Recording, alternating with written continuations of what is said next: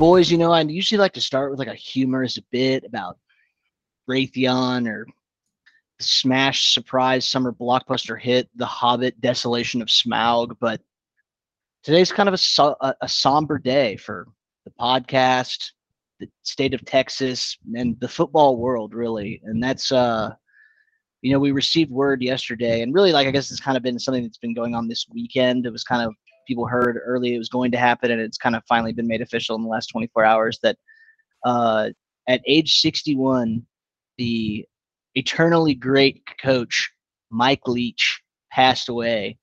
Uh, I'm still kind of in shock over the whole thing. I, you know, Ben and I both attended Texas Tech University, where where Leach spent a, a, a huge chunk of his career. Um, it's it's insane that he's gone already, and I think it's worth taking a moment just to speak on the, the level of impact this man had on the game of football. I don't know if there's a Kellen Moore or a Sean McVay, or certainly there's not a Cliff Kingsbury, uh, for better or worse, without a Mike Leach. Um, and I think a lot of what you see on Sundays now came from the brain of Mike Leach at some point. So it's it's really crazy to think that he's no longer with us. Yeah, I was um was pretty sad when I got got the news. I never never full cried, but definitely um teared up. And you know, Mike Leach, especially for us Texas Tech um, graduates, I was lucky enough to be at Texas Tech when Mike Leach was still coaching there um, for the first for his last two seasons at Tech. Um, but it really goes, you know, even for me back to you know my oldest sister graduated in 2002 from high school and she went out to Texas Tech and that was just you know about middle school for me and that was the first team outside of the Cowboys that I ever really started rooting for and those Tech teams man with him were so fun I mean everyone to your point everyone now has spread offenses and has four receiver sets or five empty sets with five receivers, but he no one had that really before him. I mean, the air raid in Texas Tech, you know, that was unique to to him and unique to Texas Tech and you know, um and that's the word, man, is unique, dude. Like the you know, in a world where college football and football in general is such a big business that like coaches are very like CEO like, they're very buttoned down, they're very media trained um, you know, you and I used to chuckle about Mack Brown, who like I think only had like five answers for any given question. It was always just like these boys played really hard. They gave 110 percent. They're going to hit the books on Monday. They're students first and athletes second. Um, Mike Leach was one of the sport's last true characters, and he spoke his mind with complete irreverence for the media, for boosters, for the administration, and it probably cost Mike a job or two.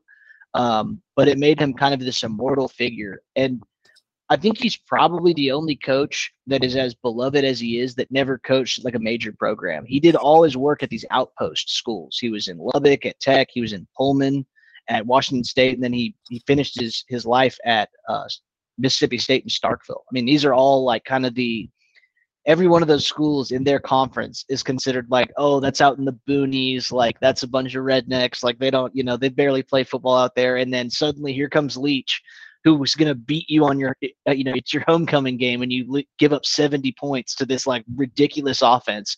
It turned some like three star, five foot eight, 150 pounds soaking wet QB from nowhere into throwing 70 times a game, turn him into an all star. Like, man. I mean, kind of popularized even the slot receiver. I mean, Wes Welker was yeah. sort of the OG, and I know Belichick, of course, gets a lot of credit for that in the NFL. And you know, Peyton Manning, you know, they they had such success that now everyone kind of has like that tiny Cole Beasley, Wes Welker. Um, you know, even T.Y. Hilton plays out like a lot of guys that that make their career just playing out of the slot, and a lot of that was oh yeah due to Mike when, Leach's spread out think system. About, and think about the fraction of plays that were played from under center versus shotgun when Mike Leach was first doing his thing. Like Tech's offense was so weird because every snap was a shotgun snap, like at all times. Like you saw Graham Harrell, he barely ever took a, a, a, snap from under center, period.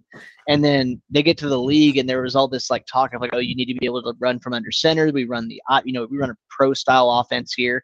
Now you look at like uh, you know the Chiefs, any of these kind of like high octane, highly entertaining championship contender offenses in the league. They're all doing stuff Michael Leach started doing out in the desert in 2001. You know what I mean? Yeah, just a true true innovator. You know, there's there's a term I hate. You know, people use this. You know, like free thinker has been really popular since you in know, ruined. Let's be honest. yeah, but I mean, he really was like a free. He did. He just marched to the beat of his and an outsider, drum. dude. Like he didn't play football, which is such yeah. a, a a totally weird background for any coach. Like it's bizarre to ever hear about a guy who never played the sport coaching at such a high level. Mike was a lawyer by training. He had a law degree, and he was just kind of a football dork who was like super obsessed with the concept of this like air raid offense he picked up from, you know, kind of his coaching tree and now his coaching tree in college football is crazy. Like someone put, I think you posted an infographic today that was like just the head coaches and offensive coordinators that are like a, a direct line to Leach is like 15 or 16 deep at Power Five programs. And then if you go like two levels removed from those guys, it gets to be like insane. It's like a 50 coaches in the NFL and D1 are all Leach connected. even you know even players. I mean, Patrick Mahomes is coached by Cliff Kingsbury, who was molded by Mike Leach. Like if you just the ripple effect of of his brain is is everywhere, you know, and yeah. how many guys I mean, how many guys you, that used to spread it out and then get to the NFL and like, well, he's got to take snaps under center. Yeah. got to learn to be a pro style. And finally you had guys start breaking through that kind of brought the the college concepts and the spread and uh the air raid to the NFL and had a lot of success. And of course, you know, put their own fingerprints the on the boy genius, Kellen Moore himself. Dude. Yeah. So really I like mean, a, a, spiritual a, disciple of Mike Leach. Just a very sad day. And to, to kind of what you said, it's interesting how beloved he became given, you know, his I mean, he's certainly been a successful coach. Um, but I think polarizing for sure. It's I, I was trying to think like even if say the sport lost Nick Saban or lost another huge name Power Five coach. I just don't. You'd see the outpour and the respect for just being a legend, but there was something like Leach was loved almost as much for just being Leach than he was for like a coach. Like he was certainly respected. He certainly had an impact, but it was the the stories that you hear today are not, oh man, he's such a like great he came with this concept. No, it's all stories about like him talking about candy corn and mascots fighting each other and wedding his, advice, uh, you know? his his eulogy in the uh or sorry, not his eulogy, his um obituary in Texas Monthly, which I feel like any for any Texan, like the greatest honor you can get is to have your obituary be front page of Texas Monthly and it says there will never be another Mike Leach, which is just like crazy high honor. And we and, and we use that a lot, like that terminology, like oh he's there'll never be another like you, you rest in peace. But the truth is, like a lot of these, like he really is a an originator. Like there's oh, no oh, yeah. There's no carbon copy. There's no even copycat that tries to be Leach. Like you just can't. Like you can't be Leach. So and and I think Leach would tell you it's probably not a good idea to try. Like he, it cost him like the job at Lubbock. Like Pullman, like he had he rubbed people the wrong way there. Like there were people that didn't love him in Starkville. Like to this day, dude, there are tech fans that are like anti-Leach people because he was like not the kind of guy that you want leading a program. Um, but yeah, man, I just, I, you know, I don't want to take the entire episode. I know we could, um, but it, it just felt like this is a football podcast. There's no way we were going to come on here without touching on the the life and times of the great Mike Leach, the pirate. So certainly rest in peace. Uh, I know they're running jailbreak screens in heaven now, so get to practicing, boys. Yeah, indeed. Rest in peace to the uh, the old pirate. Swing your sword, as uh, his moniker became known. So, indeed. um, a sad a sad day, definitely for college football. Sad. Uh, on that note, um, and transitioning to to what us three boys talk about. Uh, boys will Dude, be boys. Speak, classic in in classic Mike Leach fashion, honestly, because Mike would get up for a big game, but boy, I saw him struggle against a D1 AA school in my time too, and that's kind hey, of the, the mad scientist. Sometimes, sometimes he's going to upset the number one team in the country. Sometimes he, he's going to lose to a team that ain't going bowling. You know, that's yeah, exactly. experience, man. Man, and that was kind of how the Cowboys felt this weekend. So for those who were lucky enough to not observe the like two and a half hour train wreck followed by redemption this weekend. Dallas Cowboys go into a, home game against the 110 and 1 Houston Texans. And they dominate 27 23. Just an ass kicking. 17 and a half point favorites coming into this game. And I'll say this no one will ever be able to know. There's no time machines. There's no, uh, you know, chat GPT may be pretty impressive, but it can't tell you, you know, what would have happened if something didn't happen yet. And but to start this game, you know, Dallas gets the ball. They walk down the field with absolute ease. Pollard scores a touchdown. Defense goes out there. They force an immediate three and out, force a punt. It looks like it's going to be uh, exactly the kind of day you need. And then first punt, KaVontae Turpin muffs the punt, turns the ball over, and you see the Texans team. They recover the fumble, and all of them are in the end zone, like celebrating. I was like, dude, you just gave these guys life. Like, if you if you go up fourteen nothing, I'm convinced this is a stomping. But as soon as you give them a chance, and then after that, it was just like one. Not only did like the Cowboys shoot themselves in the foot a hundred times in this game, but every like incredibly incredible like lucky bounce Texans could get, they got. So like that first long completion that they completed that was like definitely not a catch. And then they reviewed it. We challenged it. They reviewed it and everyone was like, oh, like very clearly not a catch. And they're like, no, it's a catch. Like, oh, okay. Like bizarre. Um the Texans like fought this one to the very fucking end. I I honestly think the Texans lost this game more than we won it because like this game effectively comes down to this last two two drives the cat the the or three drives i guess so the da- dallas is backed up to their own one uh, Josh Ball is in at right tackle because Terence Steele has been hurt. He's in the locker room. They're checking his knee out at this point. Josh Ball has already just shown himself to be horrendous. Uh, he's gotten Dak killed more than once already.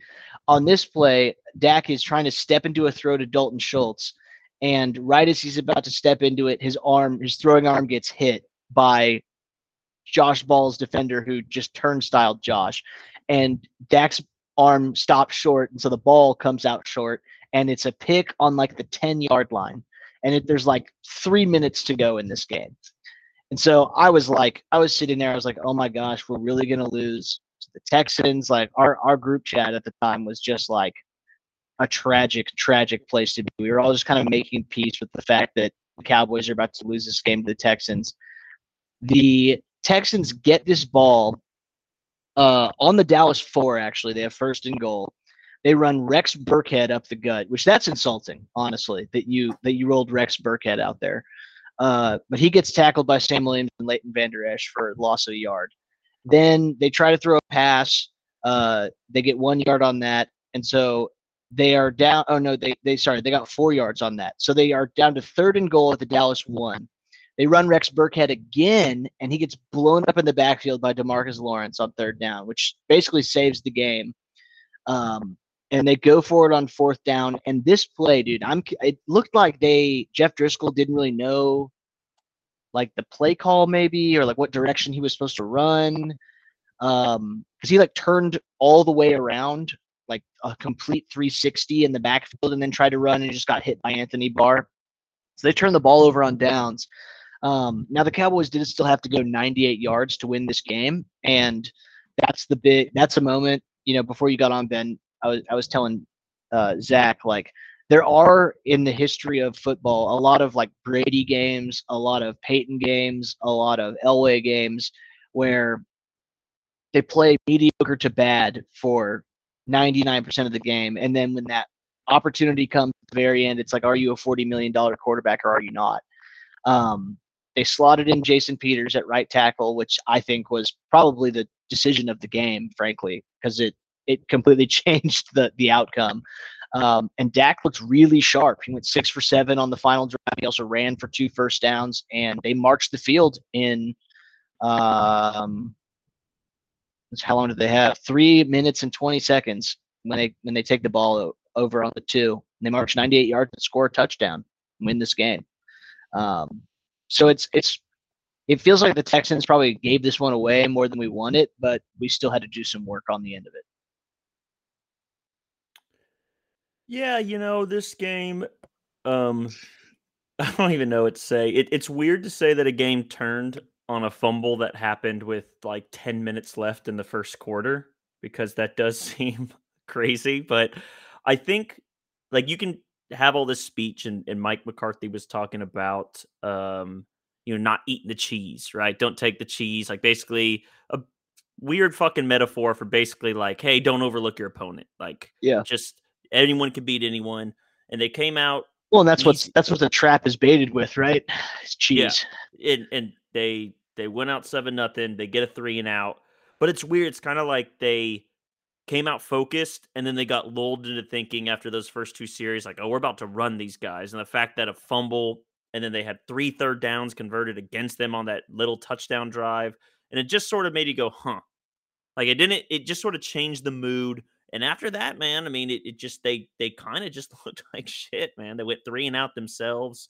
The defense, I mean, credit for the final stop, but as bad as some of the turnovers and Dak uh, you know, it's weird because all of them have a little bit of an excuse, but all the turnovers were awful. Everyone looked bad, dude. Like no one. Dak looked shitty, and like yeah, agreed. He got uh, he got hit in the arm on one of those picks and stuff, but like he did not look sharp until the last drive. I was just gonna say the defense was terrible for most of the day. I mean, they even after they the quarter, so they're down at half, which felt really weird. But you're like, all right, we're just we'll do what we did with the Colts and we'll stomp them in the second half.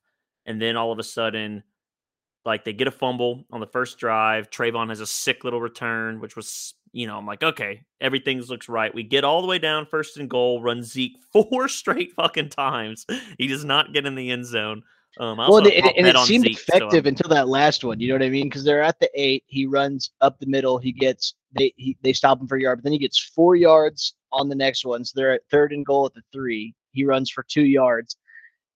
He, the the weird thing, and I think we both said it at the time, it wasn't the play call I had an issue with. I liked going forward on fourth in that situation, and I liked the call to go to Just Zeke. Spread them out. Do what you did I, in the final play of the game. A hundred percent agreed. I thought that the decision to bring every collapse everybody in and give them the opportunity to um come around the end was was a really bad call because Zeke. I mean, it wasn't like Zeke didn't. He, I don't. I don't even really put that last one on Zeke. He got hit like as soon as he had the ball yeah, in his you're hands. Not, you're not getting in there. You can't.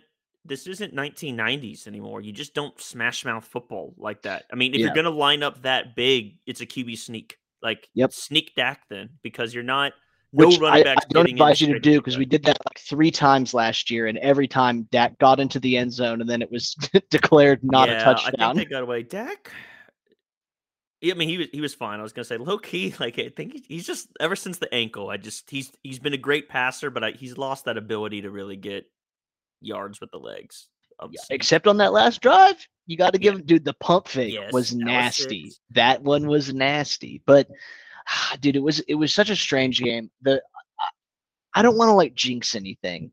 Micah Parsons, dude, from the jump in this game, and I went back and rewatched this game and just focused on Micah for 90% of the defensive snaps. I don't know if he's hurt. I don't know if they told him, hey, we're going to need you down the stretch. Like, unless things get really dire here. Like, but even then, like on that third down play that Tank makes the big stop, Micah looks like he's participating in a scrimmage, like moving at half speed, I can't tell what's going on there. Like, and we've said it before when Micah Parsons isn't a dynamic player, this defense goes from like elite to like average at best. Yeah, he was on Von Miller's podcast, um, and he said, I'm not to lie, when I was playing linebacker a whole lot last year, my body was way more fresh. There's some plays I wouldn't even get touched. People don't understand that trench warfare. When you're on the line, you're getting touched every play. So, oh. you know, I mean, he is small for for a pure D end, and yeah, I mean, you're getting double teams. You're getting, I mean, it wasn't like they had a scrub over there as bad as the Texans are. Laremy Tunsil's a very good left tackle, and he was for going sure. against him for most of the game. So, you know, there's sometimes. Although I'll give, I'll give Mike a credit, he did have him shook. He got Tunsil all start twice on the same drive, which was crazy. Yeah, but he Let me ask you ran this. out on the edge by Jeff fucking. He Driskel. did get beat to the edge by Jeff Driskel, which is scary. Now, in that same vein, let's say like the Cowboys, you know, they go into Jacksonville next week, they handle business. Obviously, the Eagles game is huge, but if the Eagles like if they continue to win, like effectively everything is just going to hold where it's at, right? Like we're going to end up like even if we win out and the Eagles win out, we're not going to catch them. Do you start sitting Micah? Like, do you maybe no, not for Tennessee, but like for Washington? Do you hold him out? I wouldn't, but but before I get there, I guess Zach, I want to hear uh your your thoughts on on the Texans and if you thought they were ever going to lose that game or when you when you thought it yeah, at any agreed. point because I know you weren't even because we we actually had a little a uh, Christmas party that I hosted on Saturday night. I knew Z Love was uh moving a little slow, so it didn't even seem like the Texans were enough to get him to roll out of bed at first. Yeah, I saw the text like it was like I should get out of bed and turn this game on. I was like, damn, dude. yeah, and then I was actually very upset that you guys convinced me to get out of bed and watch it. Fair enough. Fair enough. I didn't even put my lucky shirt on. I really because I was like, dude, fuck, it's the Texans, man. This game should be a walk in the park. Bro, I threw on that iced out Micah pendant. That shit's cursed. I'm never wearing that shit again. Yeah. Uh, um, you know, I didn't think we were gonna lose until we were down to like six minutes left, or it was that last interception really on the goal line. Yeah, the yeah. pick.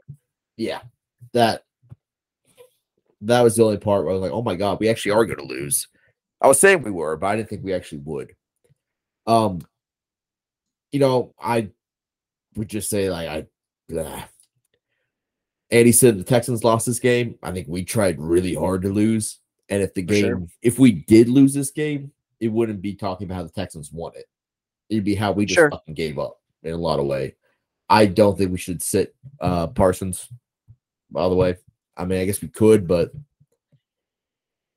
I'm worried that he wouldn't give him enough time to uh heal whatever his injuries are personally. So yeah, I mean I guess I'm just worried about like if he's already this hobbled, like where he's yeah. like at, at certain points in that game, I was like he shouldn't be on the field. Like he's he's less effective than like, like Sam his, Williams, his, his replacement. yeah. yeah. like or you know, like there there's some guys that are rising on this team at the linebacker spot.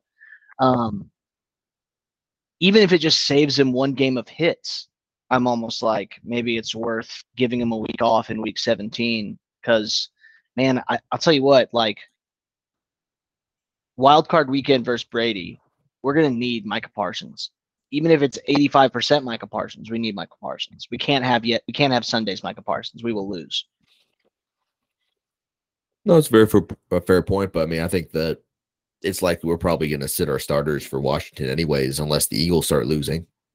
Yeah, that's a fair point too. Is that we might just see, you know, the the the the crush brigade throwing. I the, hope we don't. Jalen Tolbert. I need that defensive player of the year bet to come through. Old Nicky Bosa's running down. Um, this defense, man, though, like Tank is about the only person I saw show some life. Actually, Trevon played fine. He doesn't really get thrown at. I thought he Can was we, fine. I, but... I think we should give some love to Leighton Vander Esch. Leighton Vander Esch played his ass off. Yeah, 14 a, tackles. He had a tackle for loss. He played pretty um, decently. Been doing good this season overall. The yeah. safeties, man, had a rough day. And Safety I don't know if that's J. Jayron Kearse, you know, kind of got banged up before the game began, even though he played. But Malik Hooker, who just had a marvelous game, seemed to have a bad one. Um, you know, even Donovan Wilson, they got mossed by like fucking Amari Rodgers in the end zone, which was just disgusting. Well, and again, um, like Bossman Fat had a combination of the Cheeto disease, where like someone throws the own like the greatest pass they're ever going to throw in the history of their career on you, and there's like nothing you can do. And then also he was the victim of that that non-catch that like set them up for the field goal to go up 10-7. So like I, but again, I thought the secondary got high, pretty abused. We continue to have tremendous issues against like shitty running quarterbacks. Like yes, dude. it seems like we don't do that badly against like top end running quarterbacks, like we game plan for them. But like when a Jeff Driskel goes out there and like, or Sam Darnold on the Panthers last year, like when they when they guy shows up and it's like not on the scouting report that he's a running threat, like we just don't even know how to react to that. Which I almost said me. it about like Trevon's the same way. Like when he has like a Justin Jefferson or Mike Evans or someone to focus him, it feels like he has a really good game. I feel like all the huge plays he gave up last year were like the Kendrick Bournes and the yeah uh, whoever the fuck the nine or the Redskins Christian Watkins was. yeah, like uh, that one wasn't on him, but yeah, No, man, no, like no. he he doesn't.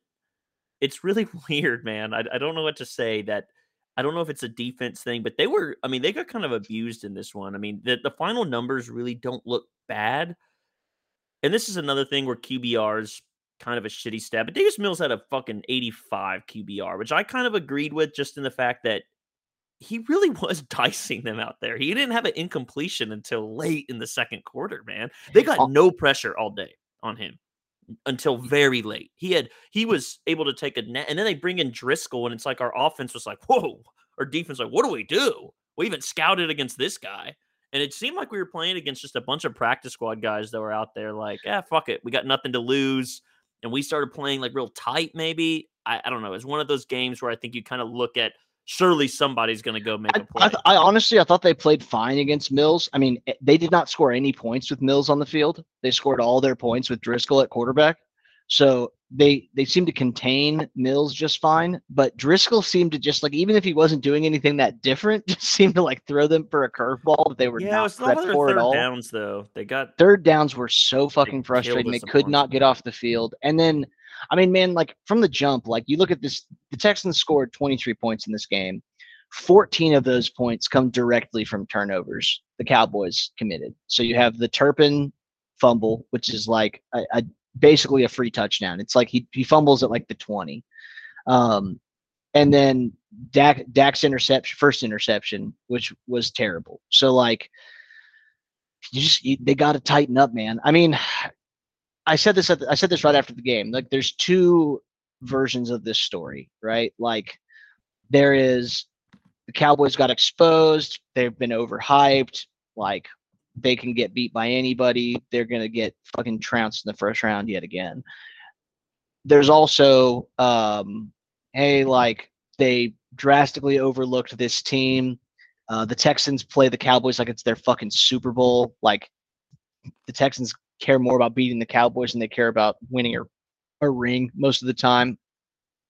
Um, and then they lost their stalwart right tackle and it threw the offense off and things piled up. They figured out a way to win in the end. Um, I think much like the green, I feel like a, a, a lot of this of similar feelings to that of how I felt after the Green Bay game, where I'm like, next week will tell us a lot. Like this game sucked. I'm glad we won. I mean, I do agree with uh I do agree with Jayron Kearse to a degree that like when you know when the Eagles beat the Colts by a point on a 55 yard pass interference call to get to get them half the field and then kick their game winning field goal. That's called heart and grit and finding a way to win and all that other shit. The Cowboys, of course, like they're frauds and they've been exposed and et cetera, et cetera. And I think the truth is probably somewhere in the middle there. Like Cowboys should not have been in a dogfight with this team. They are too talented. At the same time, they did find a way to win. And I think we'll see next week whether this was like the beginning of a bad trend or if they got a nice wake up call after a month of kicking people's asses. And maybe they go out there and kill Jacksonville and this is all in the rearview mirror. So it'll be interesting. Yeah, I really think the two quarterback system, which has never ever worked in entire NFL, just threw Dallas for a big loop. They did Yeah. not seem prepared at all to see that. They came out prepared for Mills or Allen, and then they got Jeff Driskel, and they didn't really know how to react to some of the plays that were um were there. I mean, that was definitely the best the Texans have looked. I mean, they're averaging 15 a game, and they nearly and and yes, some of that was due to turnovers, but that's how you you know these these upsets happen. But yeah, man, it was uh, and and again, the only two touchdowns they scored, they only scored two touchdowns, and on those two touchdown drives, they had a total of 45 yards of offense. Like they scored from the 27 yard line both times. So like I agree, but my thing would be like even when Dallas, oh, we tied it up before half, we gave up a ten play, forty six yard drive. I agree with you. I, and then oh, not- we defending them their pinned. play. The big one was oh wow, we didn't get fourth and goal. Okay, the Texans are starting at their own two. They marched the field again. Like they Yeah. just they never got those. They never had back to back good defensive possessions. They'd get a three and out, then give up fifty yards. Get a three and out, give up forty yards. Get a fumble, give up a fifty yard. You the know? the lack so- of pressure was bizarre, frankly. Um, even if Micah is not playing well at all, like the fact that no combination of Dorance, Tank, Sam, like none of these guys were getting home at all. We got zero sacks, which I mean, I know we lead the NFL in sacks. It was Yeah. a really weird game. it's bizarre, dude. And and dude, sometimes there are weird games. It's not going to be the first or the last. And I do think that, especially in the wider NFL world, there is like this real perception that like this is college football, and the like the Cowboys were playing Middle Tennessee State this week. And the truth is, like the Texans are significantly worse than the Cowboys, but the NFL is a league of parity, and teams are a lot. Clo- the bottom team is a lot closer to the top team than you'd think. I mean, you look at the Eagles; they added like two or three players to their squad that went like seven and nine last year, and now they're the best team in football.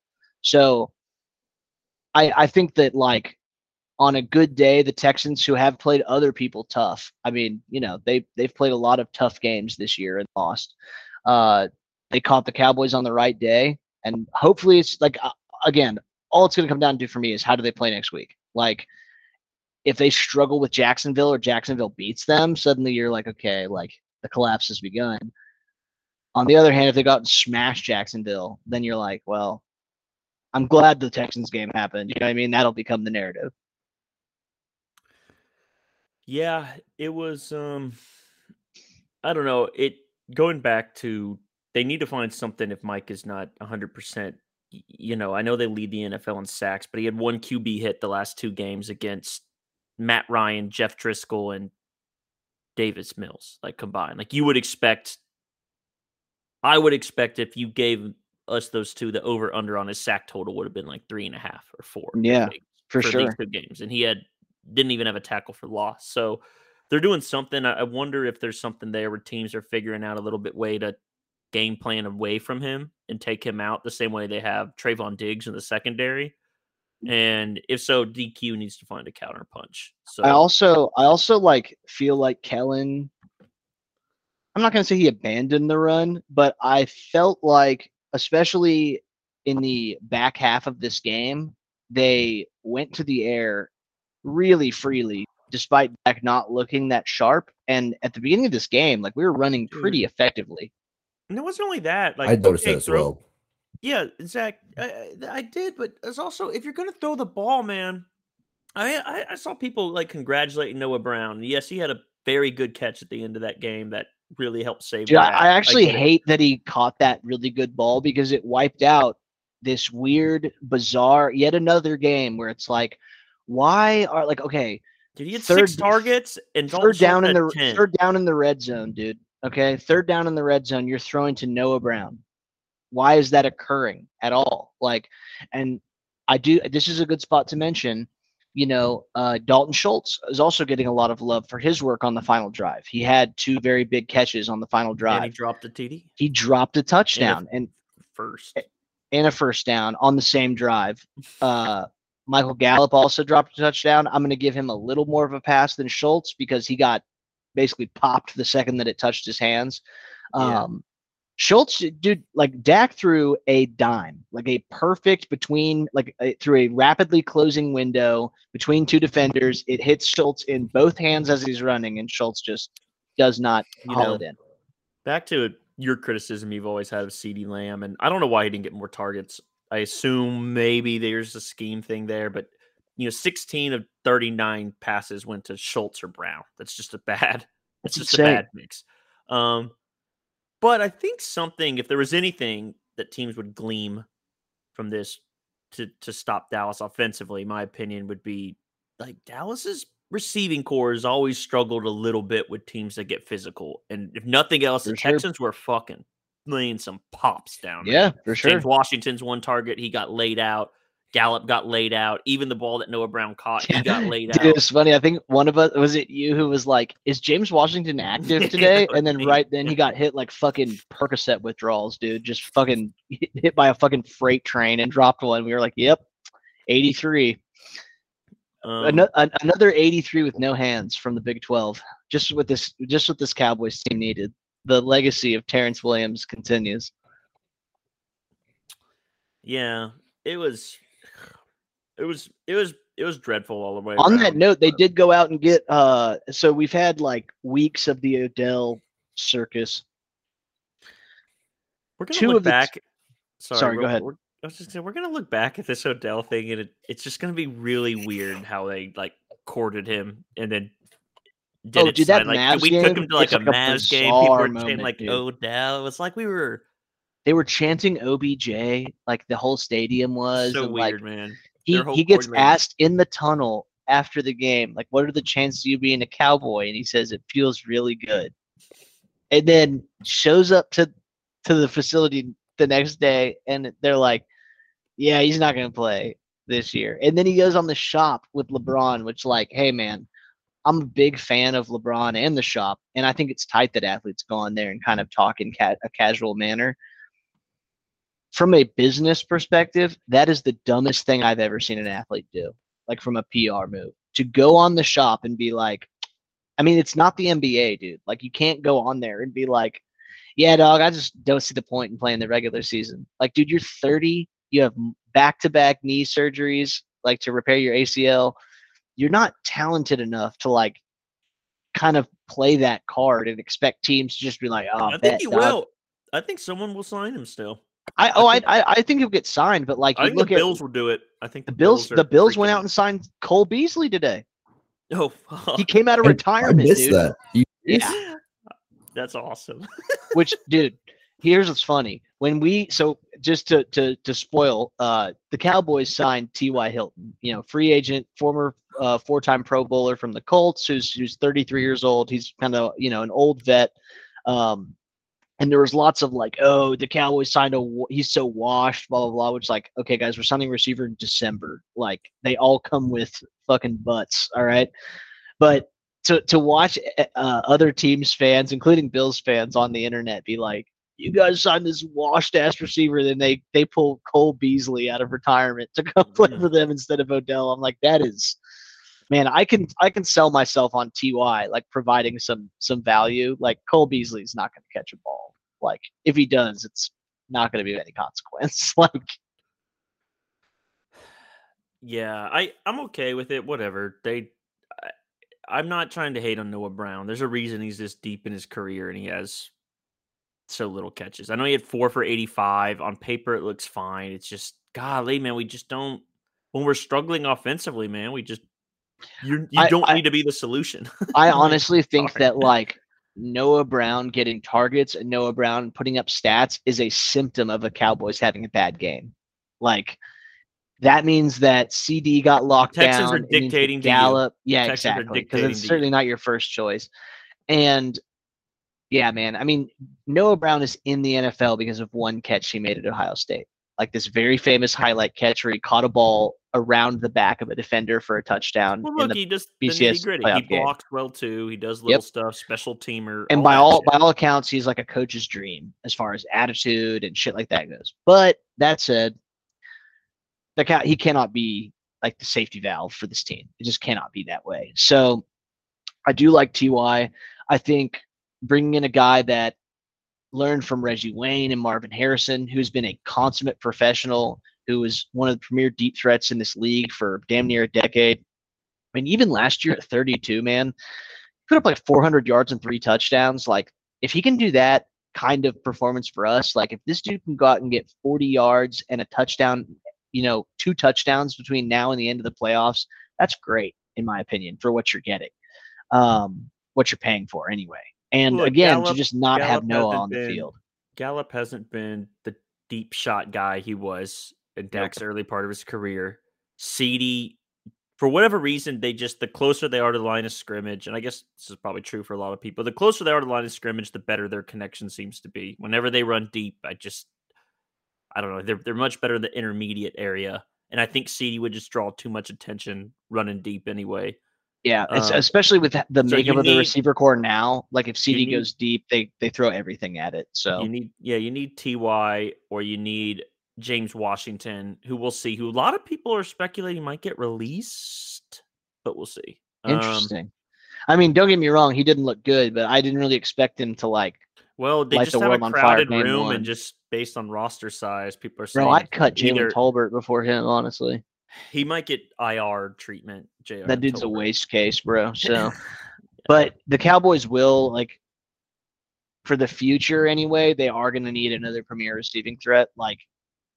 Marvin Harrison Jr. fits very nicely into this uh this He roster. would if you, anywhere he'd be. Trust me, that's my He's a- dream. but he's a monster. that's a year away though, too. for sure for sure so yeah uh, but for the time being I, I do like the addition. It's cheap. It provides veteran leadership. It's not the circus odell is. Um, i like it. So and if it gets if it pulls like two targets off of noah brown and spreads them elsewhere i'm okay with that.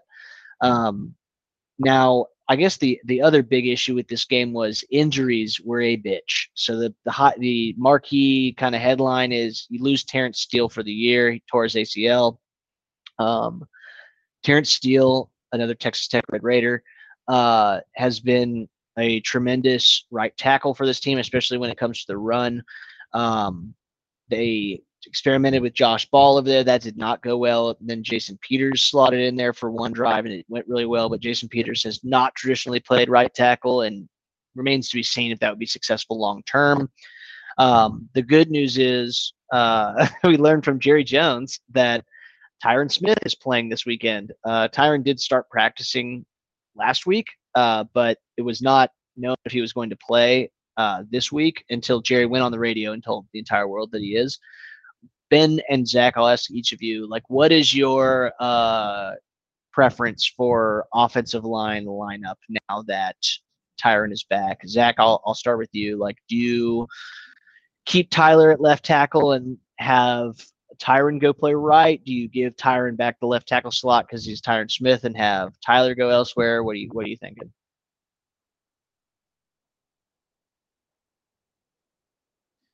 Oh no, Zach's Zach's microphone is Uh-oh. you're muted. He's muted. Uh, can you guys hear me now? Yes, go ahead. Okay. I'll be honest. I don't have much of an opinion on that. Just keep ball out.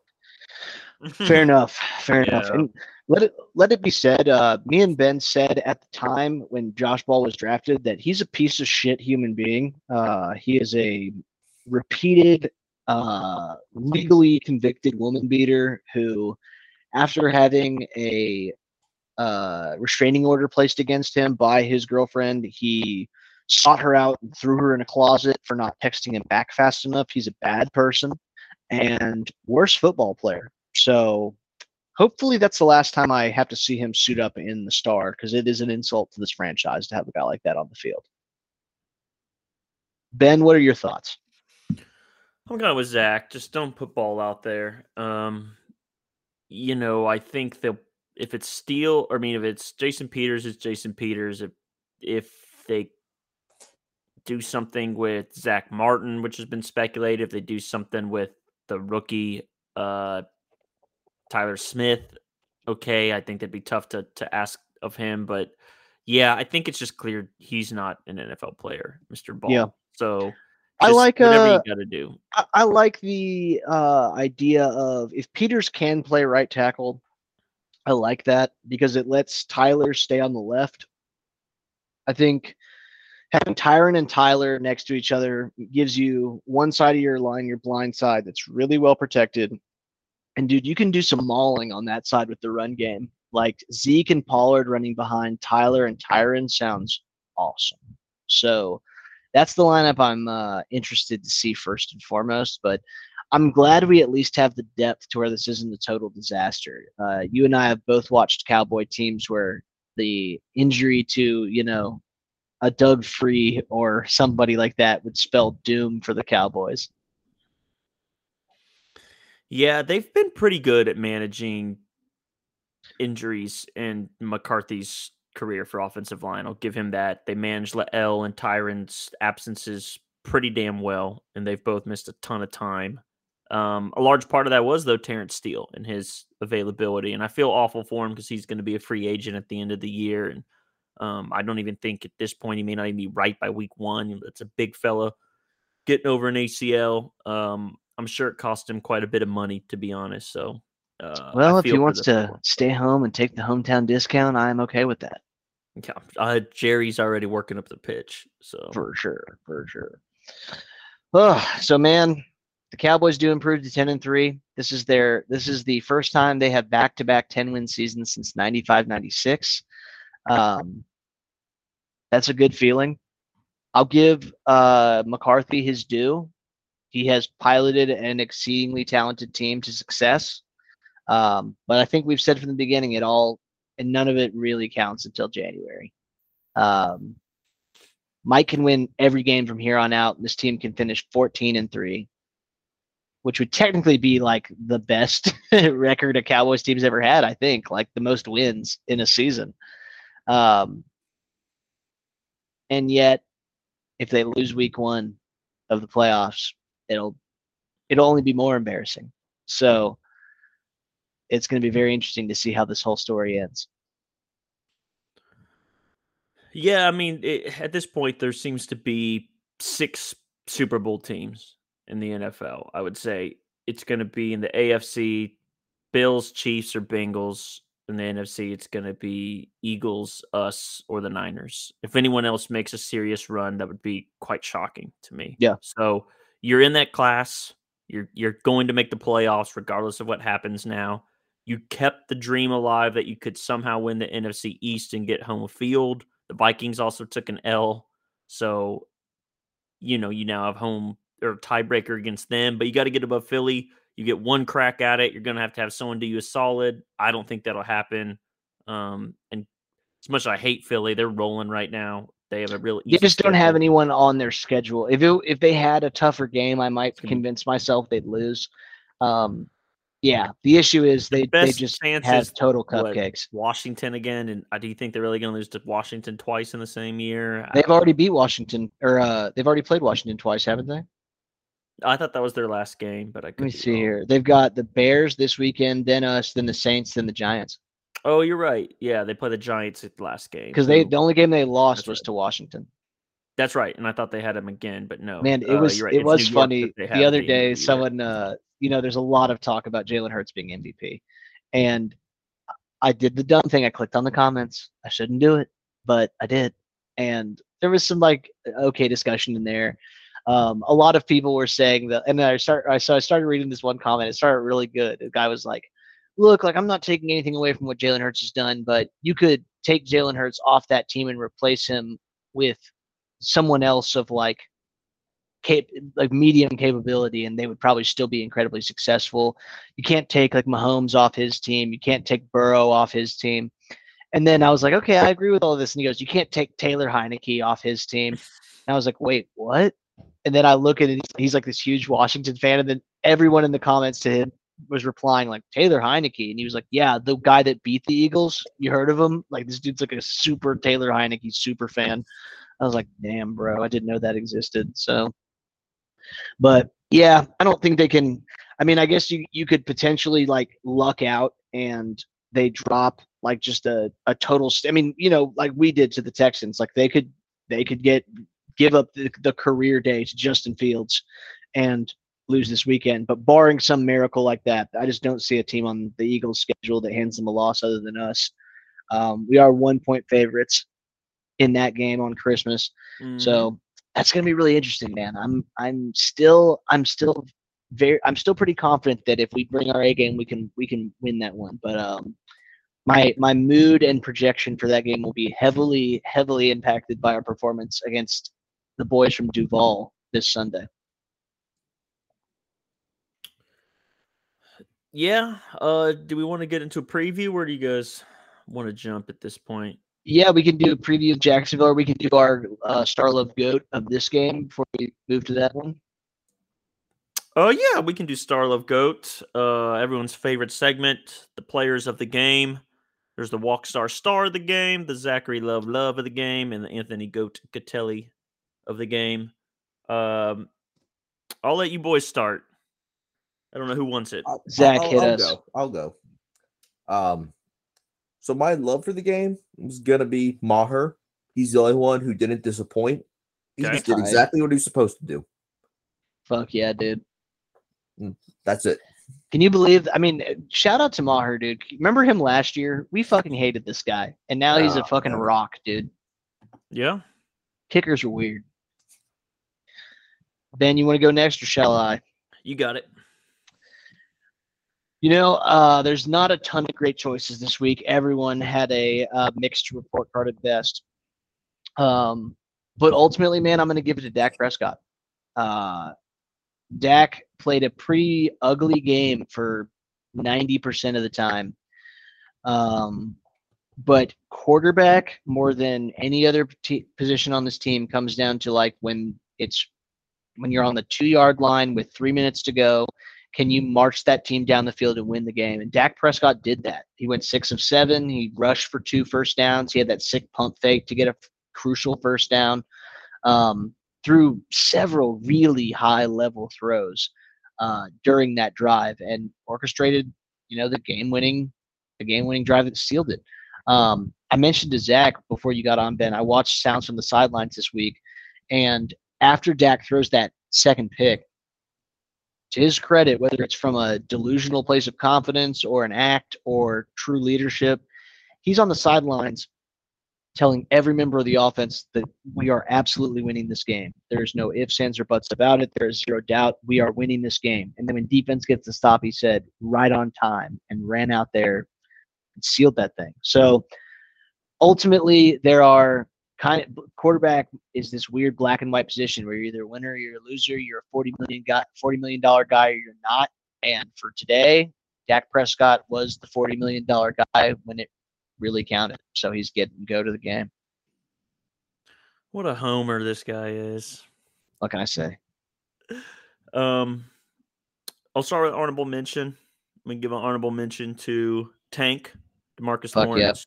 Uh, thought he was the one that was kind of doing the same for the defense. You could tell in that fourth quarter when they looked really flat, he was the one trying to jaw at the Texans. He was getting the whole offense, and he was crucial in that.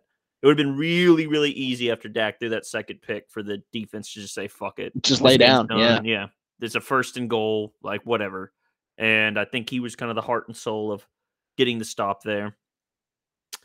Um, I have another one, which is Terence Steele is an honorable mention. Uh, going out, you know, and clearly he means a lot to that offensive line because they got gashed as soon as he left, and he's taken some credit or some criticism, um, especially in the passing game. But uh, I, I was, you know, really happy with the the year that Terence Steele had, and I think he will be difficult to replace. Um, first half TP, my final honorable mention. The the touch, the second touchdown especially was most sick. Very Dude, cool. little- that was nasty, dude. that was one of the few like really cool plays of the game.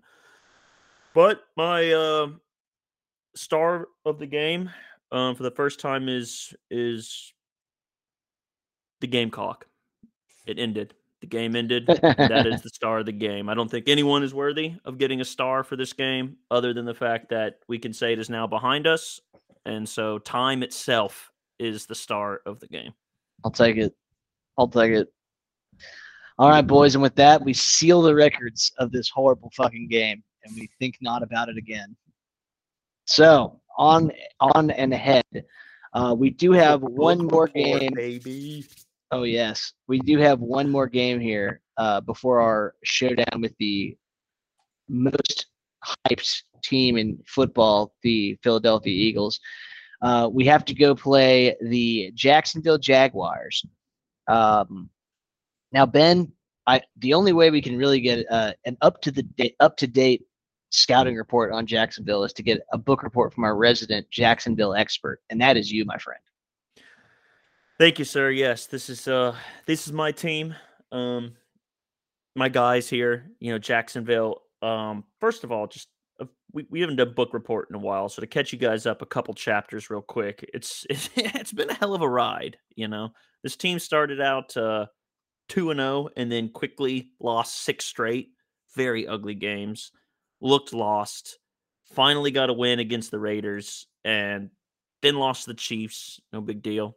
Chiefs, you know, that happens. Had a bye week. And since the bye week, you think maybe they'll turn it around. They beat the Ravens. T Dog's signature moment throws a fourth quarter touchdown. They go for two. Old Doug Pederson, wild ass Doug Pederson. They get it. They beat the Ravens 28 27. Then they play the Detroit Lions. All right, whatever. Easy game. Wrong. We get whomped 40 to 14. Very bad. Very Jacksonville esque, like legitimately handled by the Detroit Lions. Then go play Tennessee Titans. Ah, shit, another good defense. Probably won't be good. No, we house. Am I reading Titans. this correctly that Evan fucking Engram had 11 for 162 and two touchdowns in this game? Is, is, that is that like his career statistics they was this game. Career highs in every game, or career highs in, in all those statistics. Um, but yes, the Jacksonville Jaguars did handle the Tennessee Titans, who uh, I thought were good at one point, but now they're just seemingly getting beat up by everyone. So I may have to rethink what I think. And now they are low key in the hunt in the shitty AFC South. Um, so I think we yeah, because I mean they're five and eight, which is terrible. But like, what are the Bucks like six and? Well, this is AFC, so oh, that's right, that's right. That's Titans right. are seven and six, so they still have a two game lead, but but, oh, but the Titans look bad. The tight, yeah, exactly. So the Jags are the Jags are hunting, and the um, Titans got to play Dallas.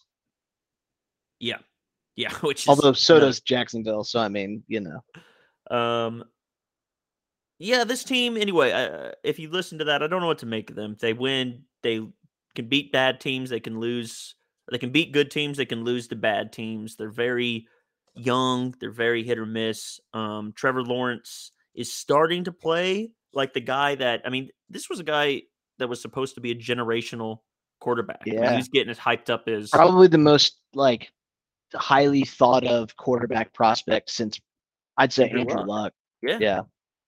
Um, and he's starting to play that way a little better in his last three games. Um, he's got seven touchdowns, no picks, starting to look very a lot nice. better. He wasn't very good in the Lions game, to be fair, but he didn't have a pick. So 20 TDs on the year, six picks, 95 QB rating. He's been he's been a little better. They're getting a little better. Um, so you know, we'll we'll get to see him up at close. They have a running back in Travis Etienne, who's shown some bright spots. He was a non-factor in their last game. They're they're they're still missing pieces, man. I mean, their wide receiver course should not scare you, but you know the Texans. Well, they're going to throw to Evan Engram, dude. Like, luckily, our nickel corner is locked down, so we should have no trouble covering a tight end in the slot.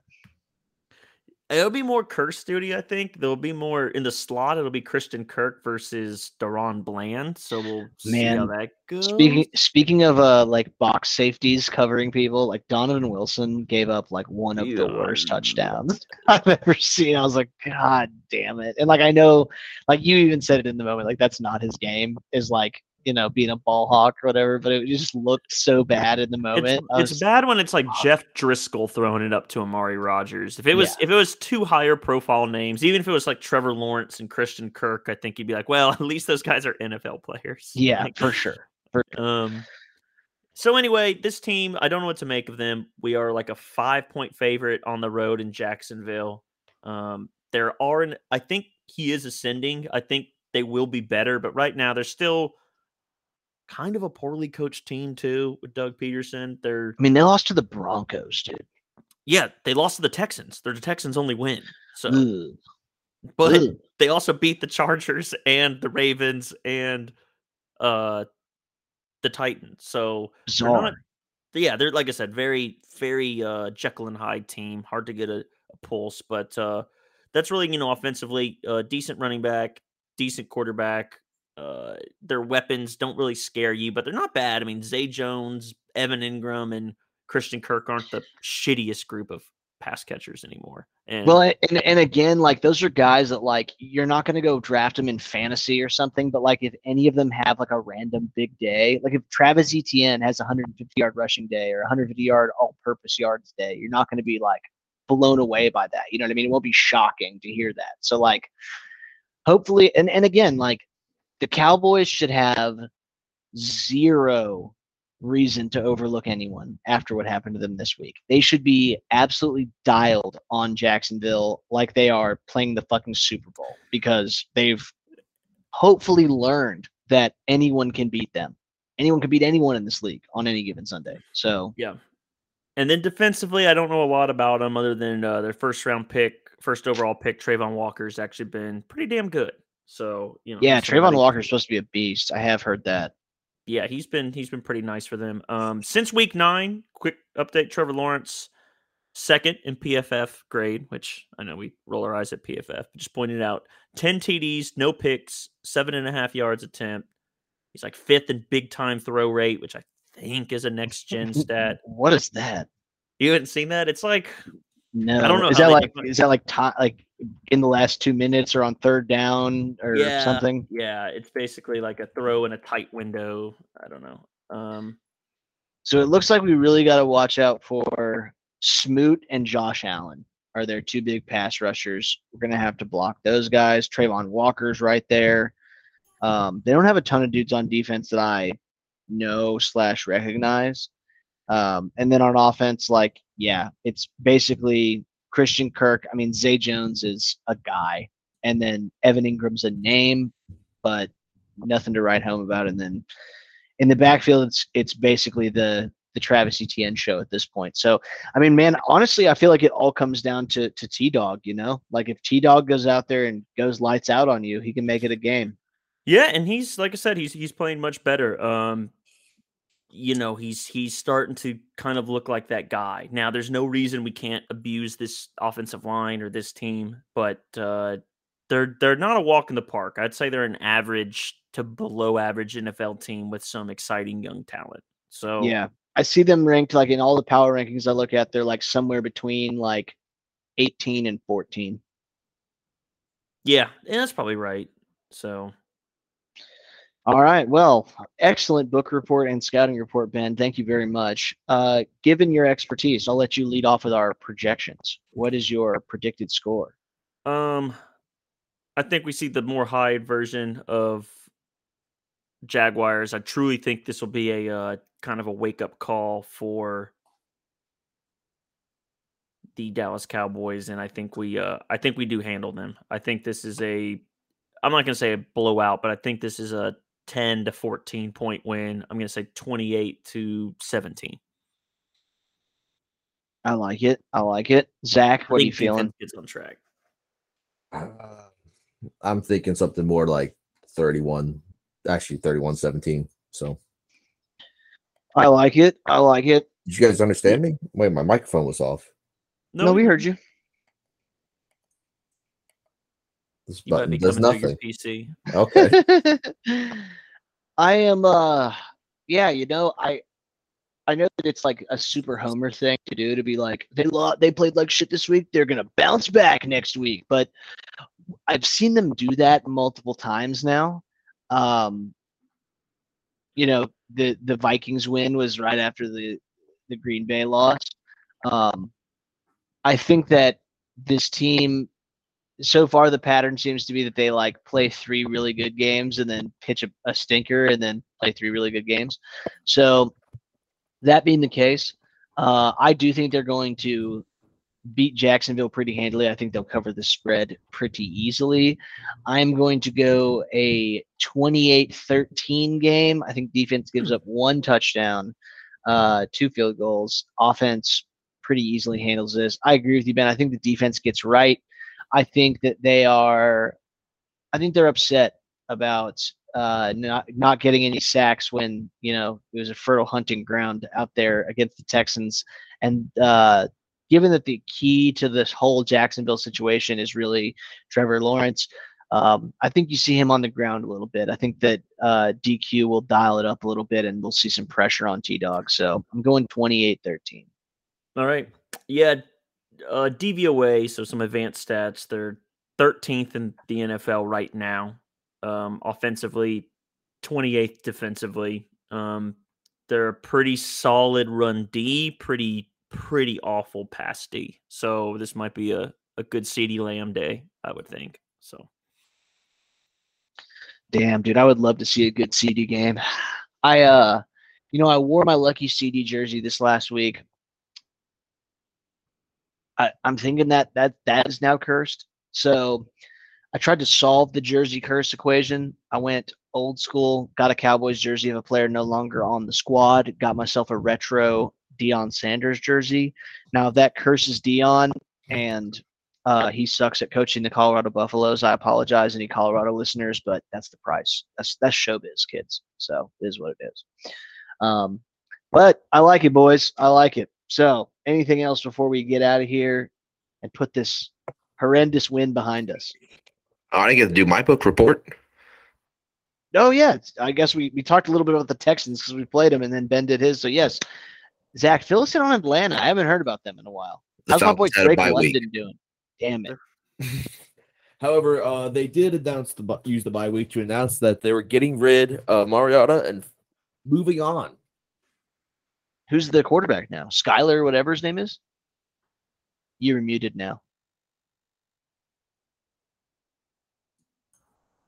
Desmond Ridder. That's right. Mr. Wow, I don't know who that is. Cincinnati's QB from last year. Like the University of Cincinnati. Yeah. Okay, cool. so. He was drafted, I think, Third in the round draft. Third round, yeah. Mm-hmm. Damn. Okay. So young Rook getting a go. King of Atlanta. I like it.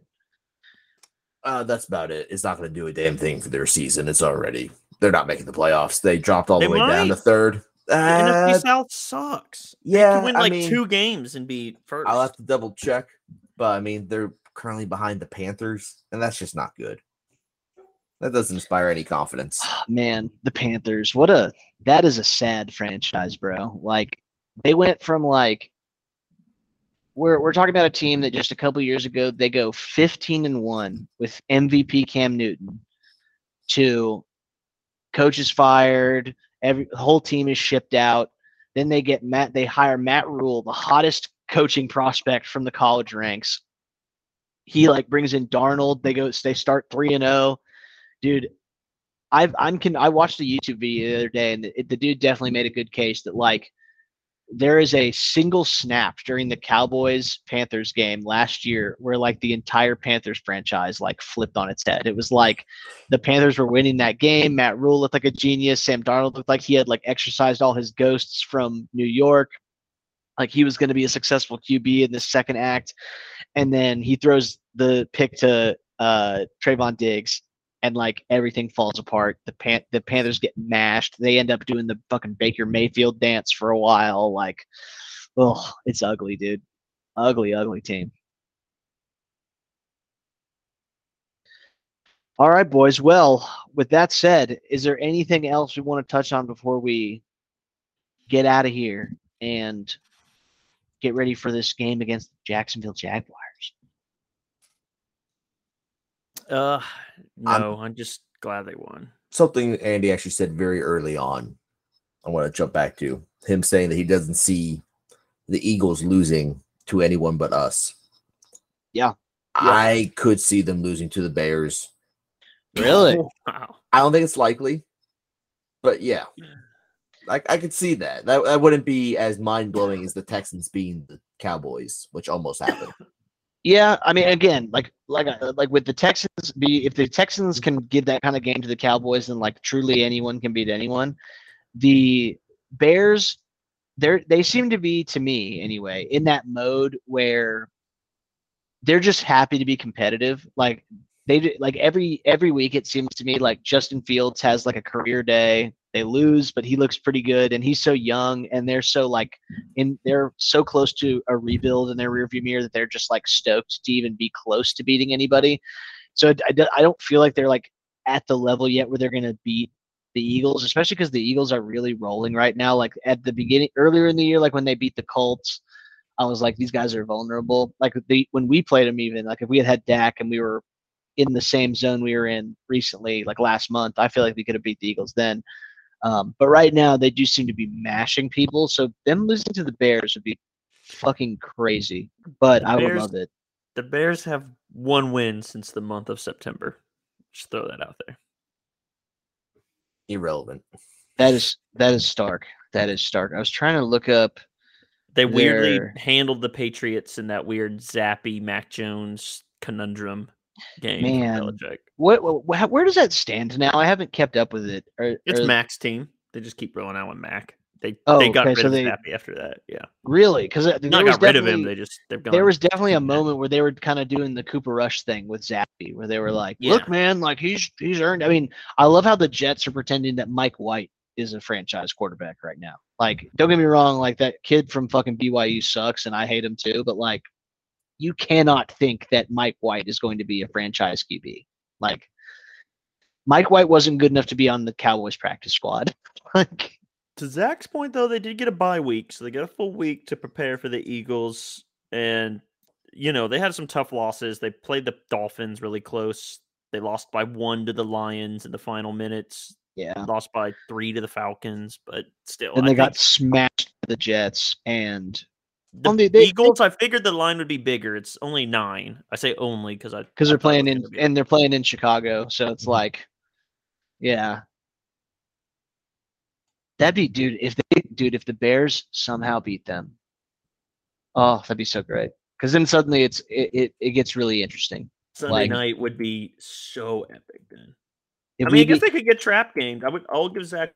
I think the Eagles roll them because that's what seems most likely. But yeah, you never know. dude, if they lost, so if they, I'm trying to think, if so, if they lost to the Bears, I'm pulling up the the If they simulator. Lose to the Bears and we win out. We win the division. Is that really how it would work? Let's see. I don't know if we if we beat them if we get the tiebreaker over them. To be honest, Uh, if we we win out, we sweep the division. Uh, we only ah, we only lose once to the Eagles, and then we would have a better division record than they did because they lost to Washington. Yeah. So if we win out, oh, Which is that, would- if that's it- second tiebreaker, then yeah, you're right.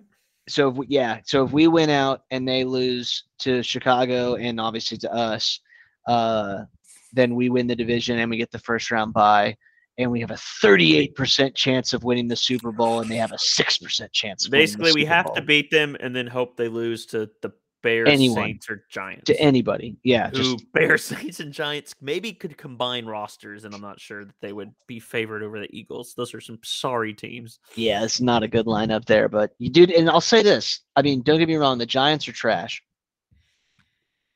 Do not put it past the Giants to like division games are wonky as fuck. Like, do not. I mean, Yeah. dude, like the the Commanders have no business beat. I mean, beating the Eagles either, and they did it. So, Danny Dimes might pitch the game of his life and fucking go out there and win that shit. So, Like they had stinkers too. They had two stinkers against the Commanders and Colts, and really even the Texans. They pulled away late in that one. Um, but they put up 40, 35, 48, and they could have put up more on the Titans. They called the dogs off. So they're it's just that's where I see it hard. I just can't see their their offense is so good right now. I could see somebody. yeah, but I mean, like you could have said 20 the same thing about us until that Texans game. You know what I mean? We put up like forty to three against Minnesota and fifty-four against True, the we- Colts we and all this shit. scored- Like, we did still score 27 though. Yeah, with three turnovers. So. and we looked like ass. So, all right, boys. Well, let's uh let's get out of here. As always, folks, thank you so much for taking the time to listen. If you like what you heard, please feel free to like, subscribe, leave a comment, leave a rating, shoot us a tweet. Uh, for as long as Twitter is still a, a platform, we don't know how long it is before that building burns to the ground. Uh, we love to hear from the fans. We will be back uh, next week to discuss the game against Jacksonville and to give you the uh, frantic preview for the Christmas Eve showdown of all showdowns, uh, Dallas versus Philly. So very exciting stuff. Uh, as always, I'm Andy Catelli. Benjamin Walker. Zachary Love. This has been Boys Will Be Boys. Rest in peace, Michael Leach. Take it easy. Peace.